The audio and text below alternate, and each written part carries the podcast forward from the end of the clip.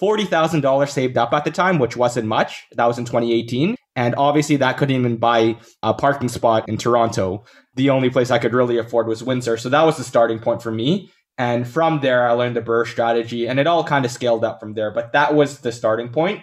From there, I realized that there is actually a means to an end. There's a way to get out of the corporate lifestyle, but it does involve frugality, saving money, and investing, and ultimately maximizing those returns. And if I do that consistently over a period of time, I would be able to retire from my full time job. Welcome to the On Fire Podcast, episode 32, with your host, Matt and Kellen. In the On Fire podcast, we discuss financial independence, real estate investing, frugality, minimalism, and retiring early.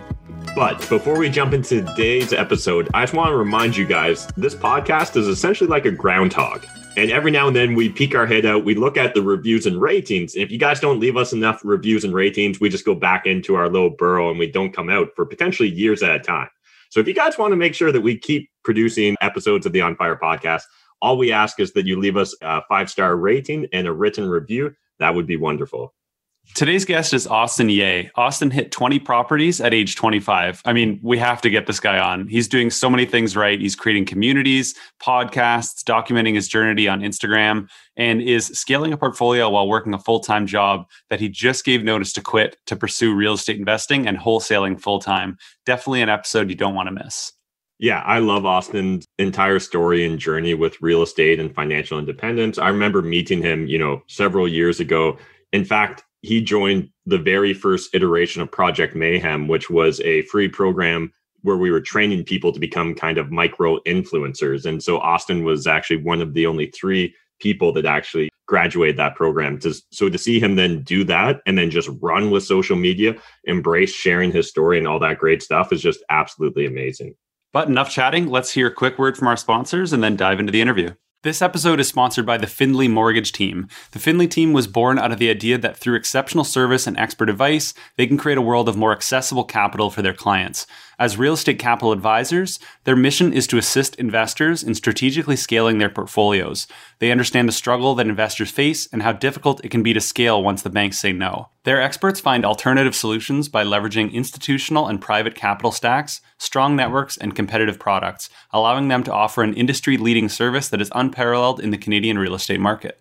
All right, today's guest is Austin Yeh. Austin is a 25 year old, and he recently made the front of the Toronto Life with the headline I'm 25, I live with my parents, and I own 20 rental properties. Here's how I did it. So, of course, Matt and I have known Austin for some years, but this opened the eyes to many aspiring investors, and rightfully so. Austin's journey has stood out as an investor living in Toronto and BRRRRing properties remotely in Windsor, Ontario, and showing the value of joint venture partners when it comes to scaling very quickly. So, welcome to the show, Austin. Thanks so much for having me, guys. And I love that intro. Makes ah, my intro, my podcast seem like crap. awesome. Well, it's great to have you on the show, Austin. And we'll, I'm sure we'll dive into this more later, but can you give us a brief summary of what the last years looked like, especially given the context of COVID for you as you're building your real estate portfolio? Yeah, so so the last year was quite an odd one. At the beginning, I was scaling quite aggressively in January, and that's when COVID kind of I, I guess it was on the news, but no one really took it too seriously. And I was I was buying all of these properties, and the closing was probably like in, in March, April. And then in, in, February, things got a bit more serious. And in March, things shut down. So I was like, oh shit, am I going to lose everything? Because I definitely got to the point where I, where I was over leveraging myself um, for a couple of deals. I was getting multiple JV partners. So I was just worried, what if people pull out? I was just thinking, what happens if, if tenants don't pay rent? So there's a lot of blind spots I left in my business in the beginning of the year, and, and COVID brought it to light. So I guess it was a good opportunity for me to really reflect on what can I do to improve my business. And following that experience, I, I, I managed to scrape up the money and close on all those deals, pull from lines of credit, so on and so forth. But I started to focus on really systemizing my business and also taking kind of a, a, different approach in real estate where it's just not all about doors, but it's about quality of doors, quality of tenants. It's also about reaching out to tenants because before I would just outsource everything to a property manager. But now like I try to keep in contact with tenants who, who don't pay rent or things of that nature. So I'm getting a bit more involved in my business, systemizing it as well and also kind of scaling back on my growth and just making sure that all of my blind spots are covered before growing. And on top of growing the portfolio, another big thing in, in, in the past year was I started to jump into wholesaling, got inspired by actually Tyler on your team, Matt, and he was making a killing out of wholesaling. And I was like, man, rental income is great, but it's a bit tougher to retire on rental income versus some sort of active real estate income. And I knew that I really wanted to retire my job as soon as possible. I didn't know what happened in, in the year 2020, but it ended up being in the year 2020. And that was largely attributed because of wholesaling. I did a couple of wholesale deals, which it pretty much replaced my full-time income. And I thought to myself that, yeah, I mean, the rental income is amazing, but I'm going to really double down on wholesaling in 2021 in the latter half of, of 2020. And that really got me to be able to retire from my full-time job. There's a lot going on in the past year. That was just a quick summary version, footnotes version. But yeah, we can we can go more deep into it throughout the podcast. Absolutely. I mean, that gives everyone a pretty good idea of what's been going on in your life. I mean, the fact that you've quit your day job is a huge thing. So let's rewind and put your head back into where it was at a few years back or five years ago or whatever it is. You know, can you walk us through you know your background and how you came to discover the idea of financial independence and real estate investing to begin with yeah, so my family was always pretty frugal. My parents were born and raised in India. A lot of the people who read my Toronto life story already know that pretty much typical immigrant story. My dad had to drop out of school in grade six, come to Canada. So frugality was really instilled in my life because throughout my childhood, they would scrape pennies, coupon shop, all of that good stuff. And as I was growing up, I would do the same. But I never really thought of the concept of retiring early. I was chasing prestige and a high income paying job more than anything. And I found that cha- the pursuit of that was left me very unhappy. A lot like for me, I was making decisions based on money, not based on passion. And when I started my full time job, I knew that I cannot do this forever. I wasn't feeling too happy or, or proud of my accomplishments, although I did everything right. Everything my parents told me to do, everything society told me to do, but I just wasn't feeling happy. And so I ended up dabbling in stocks where I lost couple thousand dollars. I was trading weed stocks and I didn't know anything about the stock market. Um, so that like most people well. trading weed stocks. Sorry. like most people trading weed stocks. Yeah, it's, it's, it's exactly. so I ended up losing a couple thousand from there and I realized that I wanted to invest in an asset that was a little bit less liquid, oddly enough, because there were there would be a less of an emotional factor to it. I can't easily sell or, or trade these assets when shit hits the fan. And so I decided to search up on YouTube investing in real estate, passive income, things of that nature. And I ran across the Canadian YouTube scene. So Matt McKeever, Matt P. Shea, Mike Rosehart, and started binge watching those videos. And shortly after, I pulled the trigger in buying my first rental property. I had about $40,000 saved up at the time, which wasn't much. That was in 2018. And obviously, that couldn't even buy a parking spot in, in Toronto. The only place I could really afford was Windsor. So that was the starting point for me. And from there, I learned the BRRRR strategy and it all kind of scaled up from there. But that was the starting point. And from there, I realized that there is actually a means to an end. There's a way to get out of the corporate lifestyle, but it does involve frugality, saving money, and investing, and ultimately maximizing those returns. And if I do that consistently over a period of time, I would be able to retire from my full time job. And of course, attended a bunch of masterminds, learned about OPM and things of that nature, and was able to get joint venture partners to scale up. But yeah, that's how I got started into the entire real estate scene. Awesome. Yeah, I yeah. love that. I think like one of the things you mentioned there briefly was just the idea that we have, you know, with real estate investing, it's a little bit less liquid, right? Compared to stocks and things like that, where, you know, you get a little bit antsy but what the market's up to. You maybe you sell those things off or you you dive in because of where the charts are at or whatever versus real estate. I mean, it's a forced savings plan. When you take your money, put it into a house, I mean, if you want to sell that property, it's not generally an overnight thing, right? It takes a little bit of decision making and it works really well for the frugal types, uh, especially, and actually works even better for the people who have difficulty saving, right? And putting their money away. You, you now you have uh, a forced savings plan, a bank account, which is your house. Yeah, that's exactly what it is. Like I always see, so I am um, pretty big saver, but instead of putting things in a checking or a savings account, instead I'm deciding to put it into assets, right? Yeah. Awesome. Yeah, I definitely appreciate all the context behind how you got started in real estate. So, when looking at your real estate journey, Austin, there's a lot of people that get started with real estate, but not nearly as many that scale to the size that you've done, and particularly on the timeline you've done. When you kind of compare your journey to the average real estate investor's journey, do you notice any differences? Do you think was there a unique competitive advantage you had? I wouldn't say there's a unique competitive advantage. I would say the big difference is, is that one is that I wasn't afraid to invest in myself. A lot of where I got today was because of attending um, different mastermind event, networking events. So Matt, I went to a ton of your mastermind events, like the Raising Capital. And, and shortly after that event, like how to raise capital, I got my first JV partner.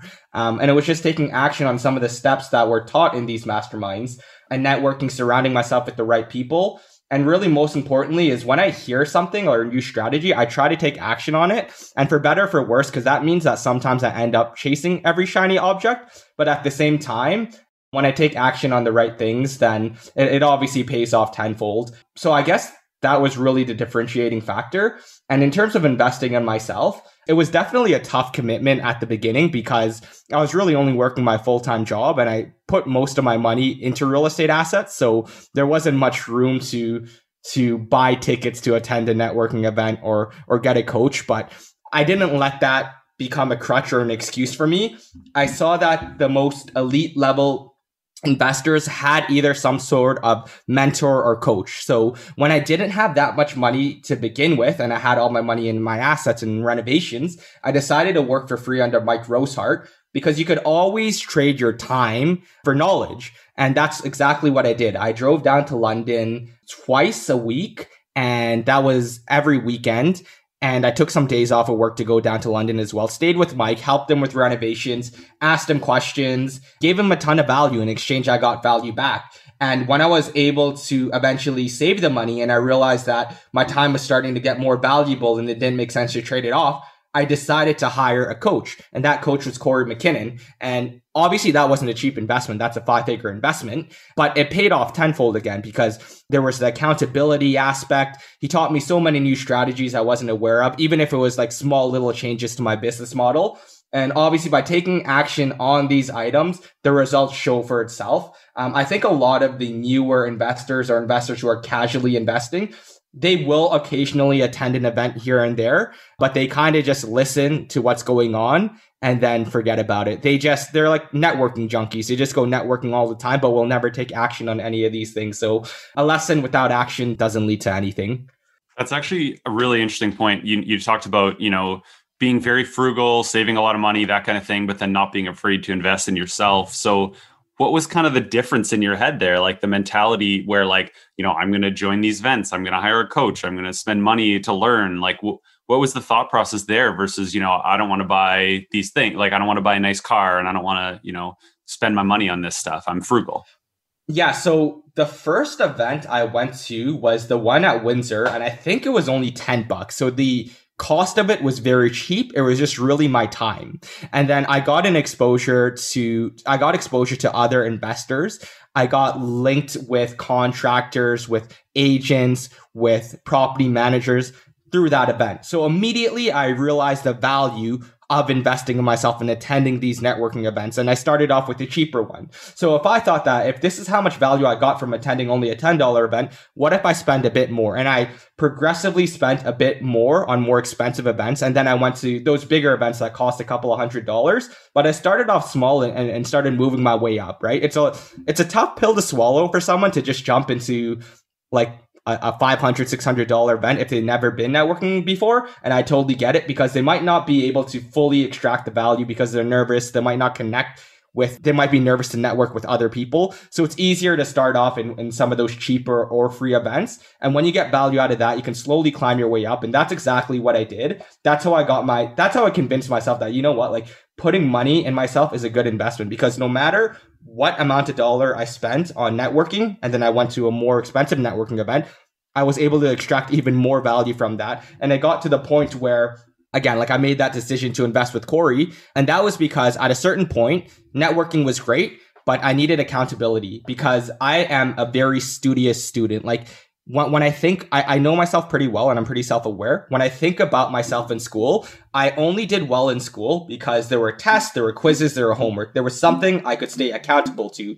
There's a course curriculum. Whereas in real estate, there is no course curriculum whatsoever. You are 100% self motivated unless you have a coach or a mentor. And for me to succeed like I did in school, in real estate, likewise, I would need some sort of accountability, a teacher to report to, if you may. And I met Corey in a couple events. We connected well. I knew who was running a coaching program, so I decided to make the leap of faith. And I didn't look back since. It, it was an amazing investment. So the thing with the coaches is that they gave you like homework. Um, every week you talk on the phone with them. So if they tell you to do something and you don't do it, you're literally looking at your coach and saying, I know that I should do this to move the needle, but I didn't do it.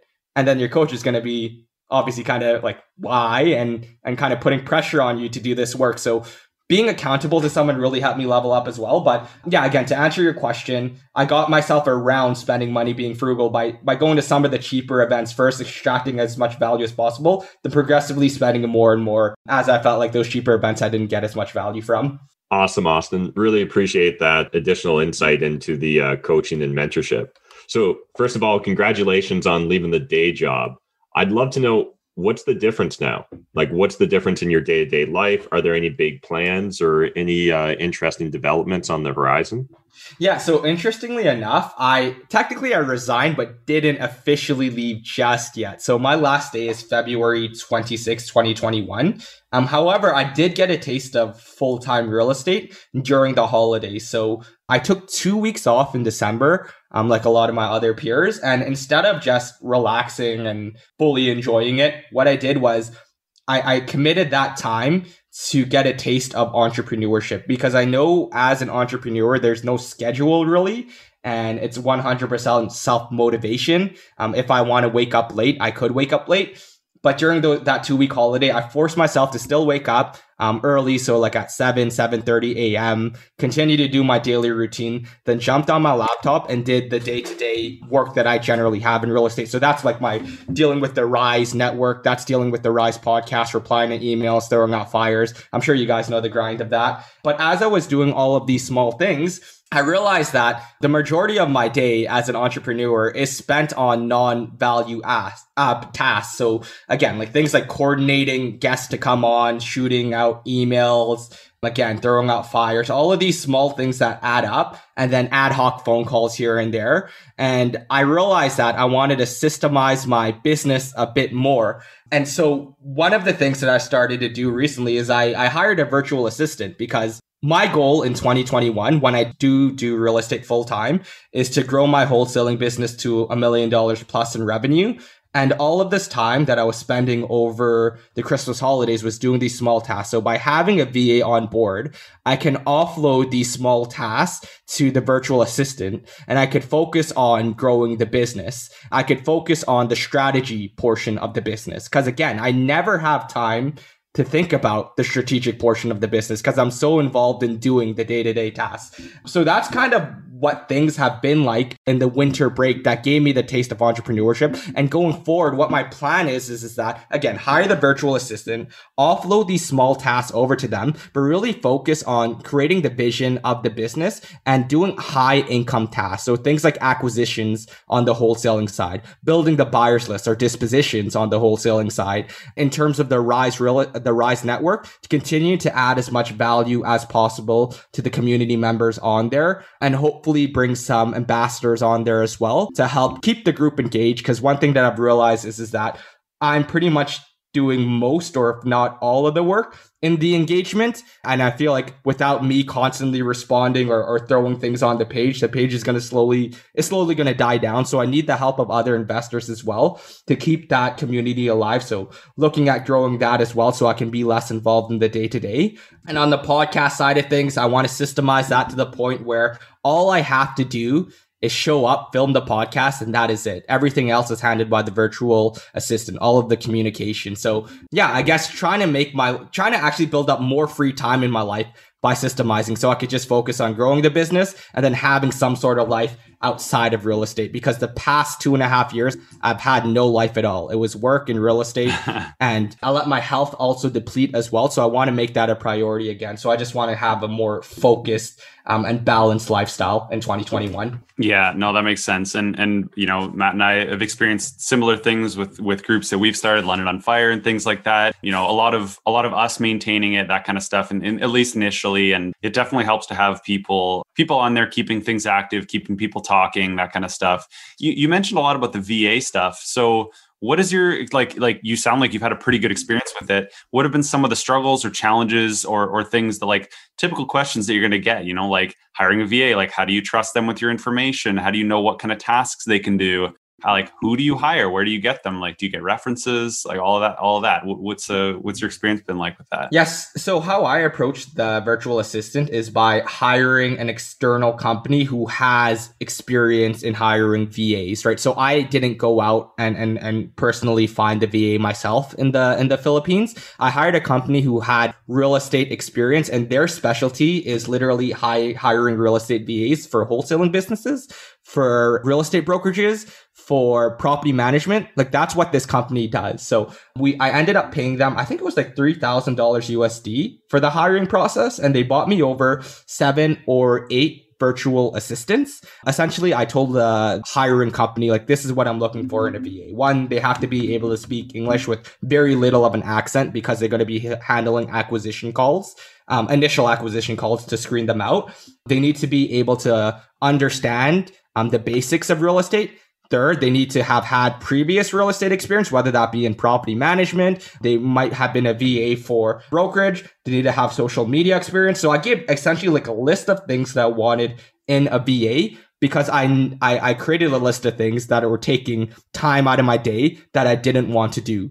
And then I passed it on to the hiring company. Hiring company reached out to whatever their network, put the postings out, and they bought me six or seven VAs to interview. So we had a three hour interview process to go through all of those seven candidates. And it was app it was it was phenomenal. The the talent pool in the in the Philippines. I would have never imagined a VA to have that much experience and knowledge. A lot of them were undergrad students. They studied business in undergrad in the Philippines and they worked in several real estate firms and companies to support them. So while I was interviewing them, it was amazing because at times they were teaching me systems and I was like, oh crap. Like this is phenomenal. So if I hire them on, they can actually help make my business much more efficient. So yeah, really for me, it wasn't really a referral basis thing. It was hiring a company, a hiring company that has done this before. They have a track record. And I just interviewed two or three of these hiring companies because there's not only one that's out there. There's a couple. Most of them are US based. So I interviewed a couple of them, found the one I resonated with the most,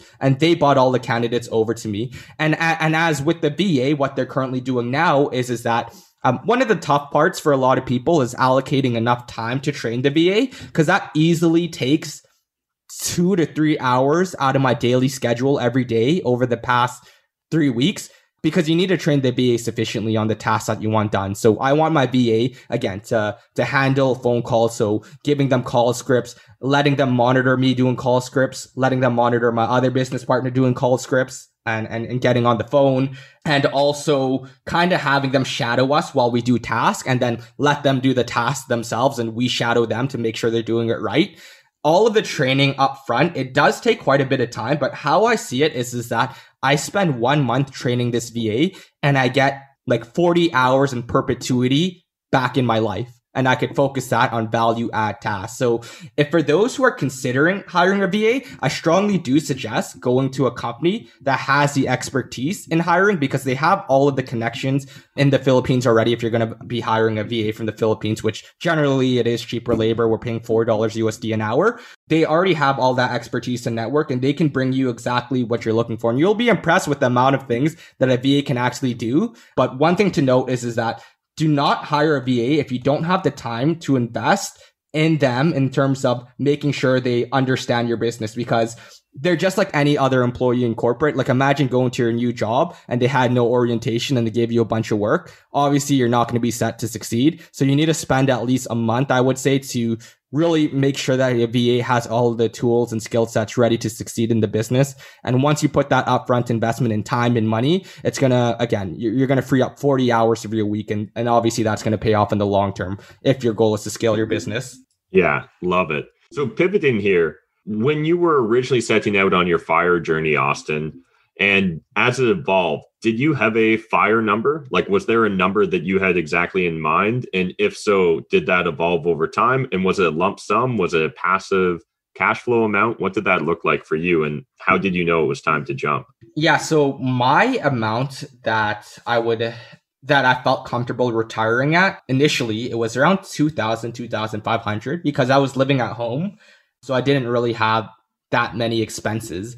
But as I was continuing to grow my portfolio, at the same time, I was working longer in corporate as well. And then the longer I feel like you work in corporate, the bigger the handcuffs become because the more comfortable you get. So that number continued to go up and it didn't need to go up. I could have fully retired at $2,000, $2,500 in, in cash flow a month. However, again, like as I was working in corporate, it became scarier and scarier. And I didn't have that active income stream in real estate. All I had was rental income. What made me feel more comfortable to make that jump was when I had active real estate income. Cause at the end of the day, with, with rental properties, a lot of things can happen. Yes, you can have the passive income, but you need the savings as well. Because what if a furnace goes down? What if a roof goes out on one of your properties? What if something happens to multiple of your properties? That's still cash flow is important. Yes, but you need the savings to be able to fix these things. And I was constantly turning around projects. I was constantly BRRRRing properties. So my cash was always out of my hands at one point or another. Right now, while we're doing this podcast, I am cash broke, but I know in a month I'm going to get like six figures in checks. But like that's the cycle of it. And I knew that if I quit my job, I can't go through that cycle anymore. I can't continue to deploy my capital because I can't risk having almost no liquidity and not being to service any of my properties. So when I started wholesaling, that was really the comfort point for me when I said, okay, now I have another active income stream that I thoroughly enjoy. And I do see that there's potential to get more upside from wholesaling than my full time job. And that's when I decided to make that transition over. I think for a lot of people, they think there's a passive income number from, from cash flow and rental properties that are going to, that's going to make the transition easier from leaving their job. But times have changed. It's, it's 20, it's 2020. Acquisition prices have increased. Getting those full refinance properties are obviously much harder than it was in 2018, 2017. It's still possible, but your cash flow margins have also narrowed down significantly as well. So to get to like for most people, it's usually around $5,000 in, in passive income. To get to $5,000, it's much tougher to do it nowadays. Still feasible, but it's much tougher to do it nowadays within two years than before, right? Like now it might take might take four or five years, like a thousand dollars a month. Um, it is still feasible if, if you guys put your head down and do do the work, but it, it's just much easier to build an active income stream than retire and then continue to scale your portfolio. So yeah, I mean, like once I built that active income stream, that's when I knew that it, it was time for me to leave the corporate grind. Yeah, I honestly I completely resonate with that. I think for me, it was a really tough decision leaving the day job, knowing, you know, it's purely based on passive income. Uh, my passive income was at the point where it was far more than I needed, which helped. But at the same time, knowing that it's, you know, it's based on your tenants paying rent and things like that is a lot different than, you know, earning active income in some way. And, you know, after a year or a year and a half or so of that, I started thinking I need to, I, would like to have some active income. It wasn't a necessity, but there's just, there's something about it that scratches an itch and makes you a little bit more comfortable in your position and situation, have some active income. And it's also nice to be able to just earn some money, use it towards some down payments and it not all just be in one thing, all in the real estate world, all in buy and hold real estate. Although I think that's where a lot of long-term wealth is built. It's nice to have other things to be working on in the meantime. Exactly, exactly. So when it comes to like sharing your journey and stuff like that on Instagram, I mean, you're of course there's there's purpose to it. Uh, you're building a community. Of course, uh, there was you know uh, attracting joint venture partners, all that kind of thing. What other reasons do you have for sharing your journey publicly? Because there's plenty of things that you're going to be talking about on there. You know, we've been following your journey for a while, where you're you know you're sharing about the day to day struggles in your life or the like you know in your business, like sharing all of that. What is what is kind of the thought process behind sharing all of these things? Yeah, so at the beginning, I was sharing my journey more so for inspiration. I, my intention was not to raise capital at the beginning because I only I was only, I started sharing my journey on Instagram when I bought my first property and was going through all of the struggle just to show other people that they could do it too. But as I was continuing my journey, I realized that I started to get a bit more haters and, and, and, pushback than I thought there would be. So then I there was a point in my time where I wanted to to stop social media just because I felt like again like all of that attention and that hate was unnecessary. But then I I had a, a goal in mind and that was eventually to raise capital. So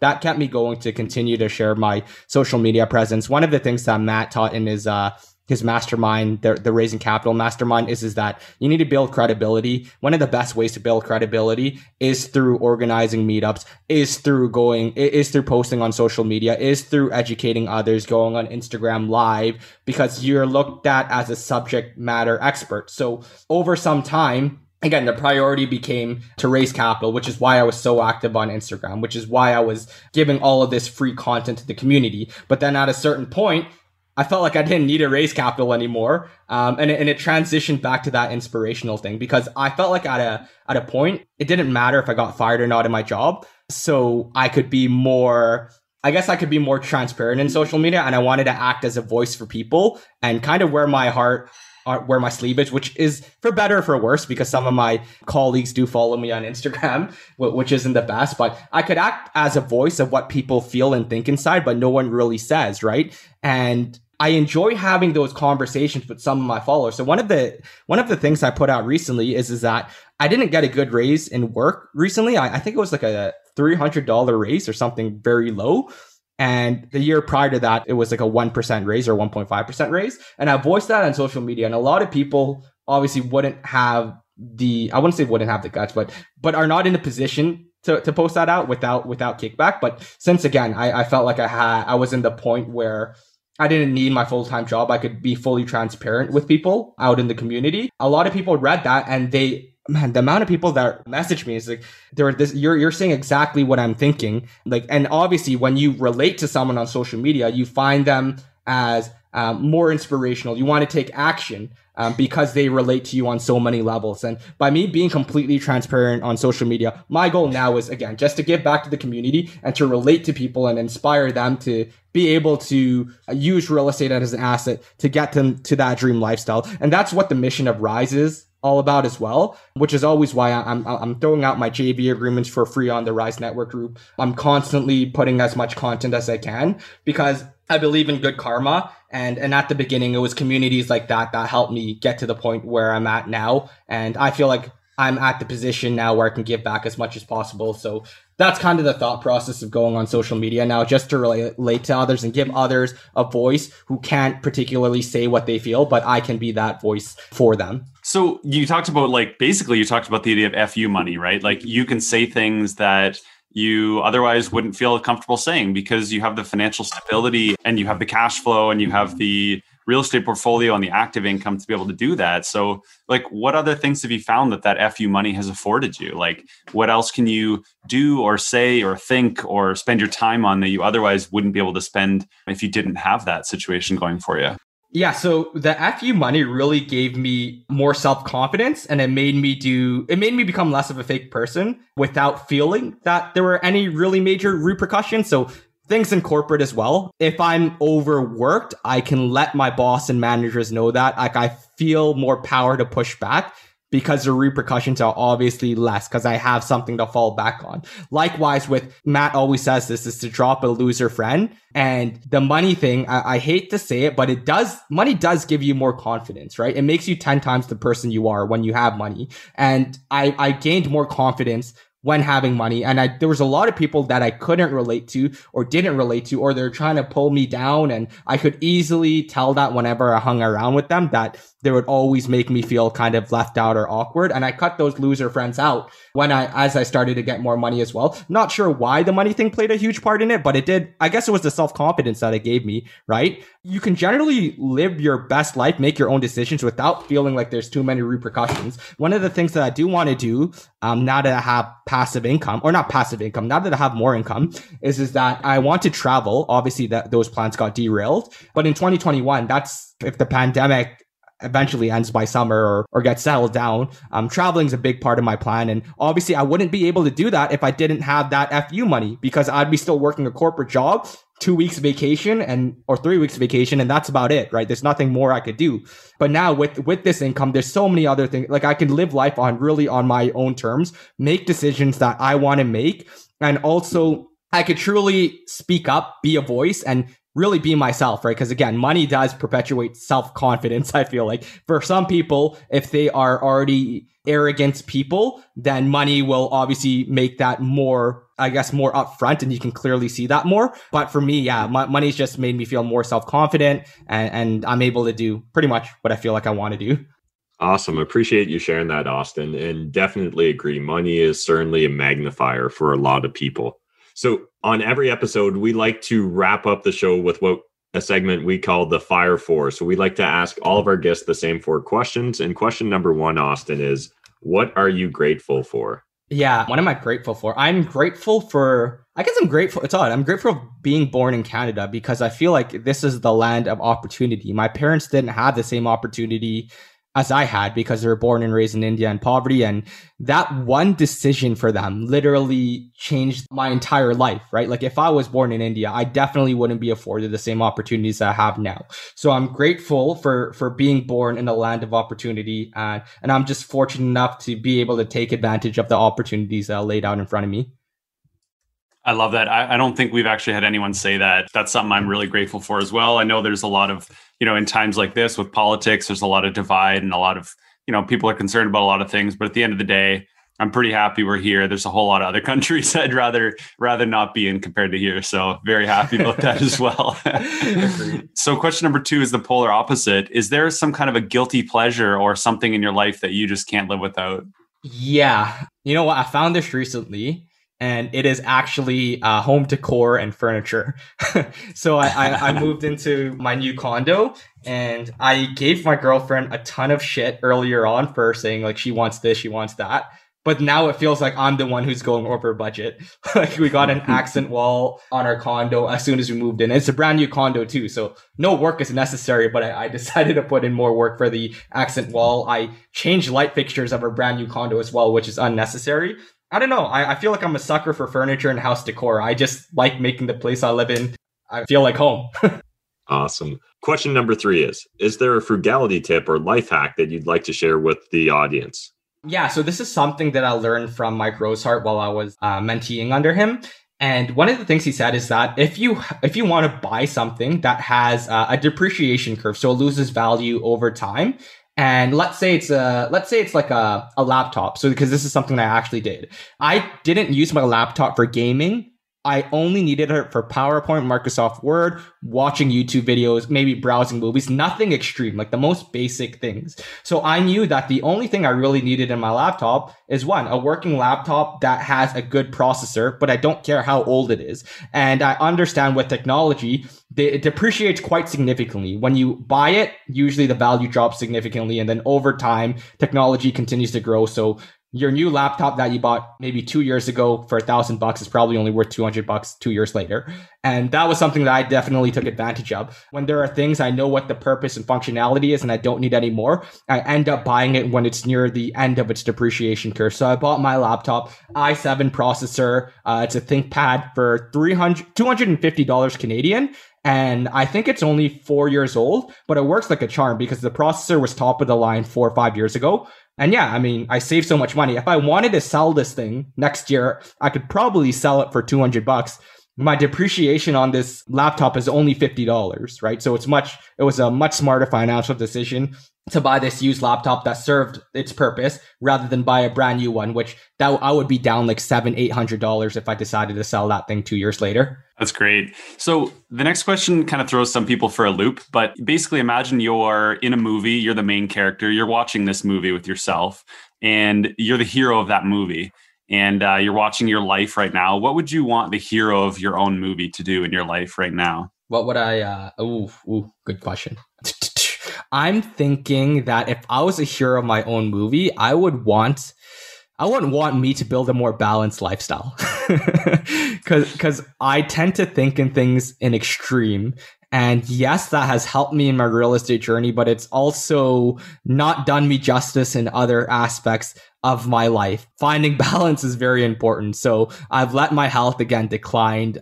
I think I was telling Kellen this a while back, or, or was it? It was just this weekend that I, like two and a half years ago I had six pack abs, or three years ago. Now I'm like sixty pounds heavier and overweight. So I'm like, shit. Well, I need to do something with my mm. health. So if I was a hero in my own movie, my journey, my hero's journey would literally be to find more balance. Right? He's the hero would be good at some things, great at some things, but very poor in others. So just to round everything out and build a more complete life. Appreciate you sharing that, Austin.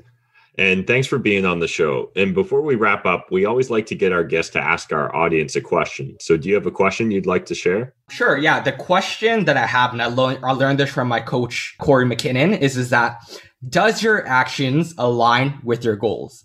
And this really changed my entire real estate trajectory because at a certain point, I was chasing every single shiny object out there, every strategy. I kept on pivoting and I was not focused. So one thing that Corey told me to do was set three big goals because it's easier to set three big goals and make sure that your actions align to them than to do a million things at once and have a million goals because you're not going to be able to achieve all of those goals within a year or two years. So now I make sure that every single action I do aligns to one of my three pillars or one of my three goals. And if it doesn't, it's not an important action. I should put that aside and focus on other important things to do. I love that. It's advice that we can hear from a bunch of different angles, and we just have to hear it one way before it really clicks with us. At the end of the day, it's about living your life intentionally and aligning your thoughts with your actions, aligning your actions with your goals that's awesome that that's how you approach things. So, where can people find you and get in touch with you? They can find me on social media, Instagram at Austin AustinYay6. If they go there and click on the link, all of my other information is on there. Awesome. Really appreciate you joining us for this episode, Austin, and just want to encourage everyone to uh, follow along and reach out. Thanks so much, man, Kellen. It was really fun. Yeah, thank you. I love just getting to chat with such young, motivated individuals like Austin to accomplish what he's done at age 25 is just such an excellent example of compressing time. I think that's something that more people need to understand. That's what financial independence is really all about. Taking a journey that a lot of people would take 30, 40, maybe 50 years to accomplish. Instead, we're looking to accomplish it in 5, 10, or 15 years. And there's no better example than Austin, I think.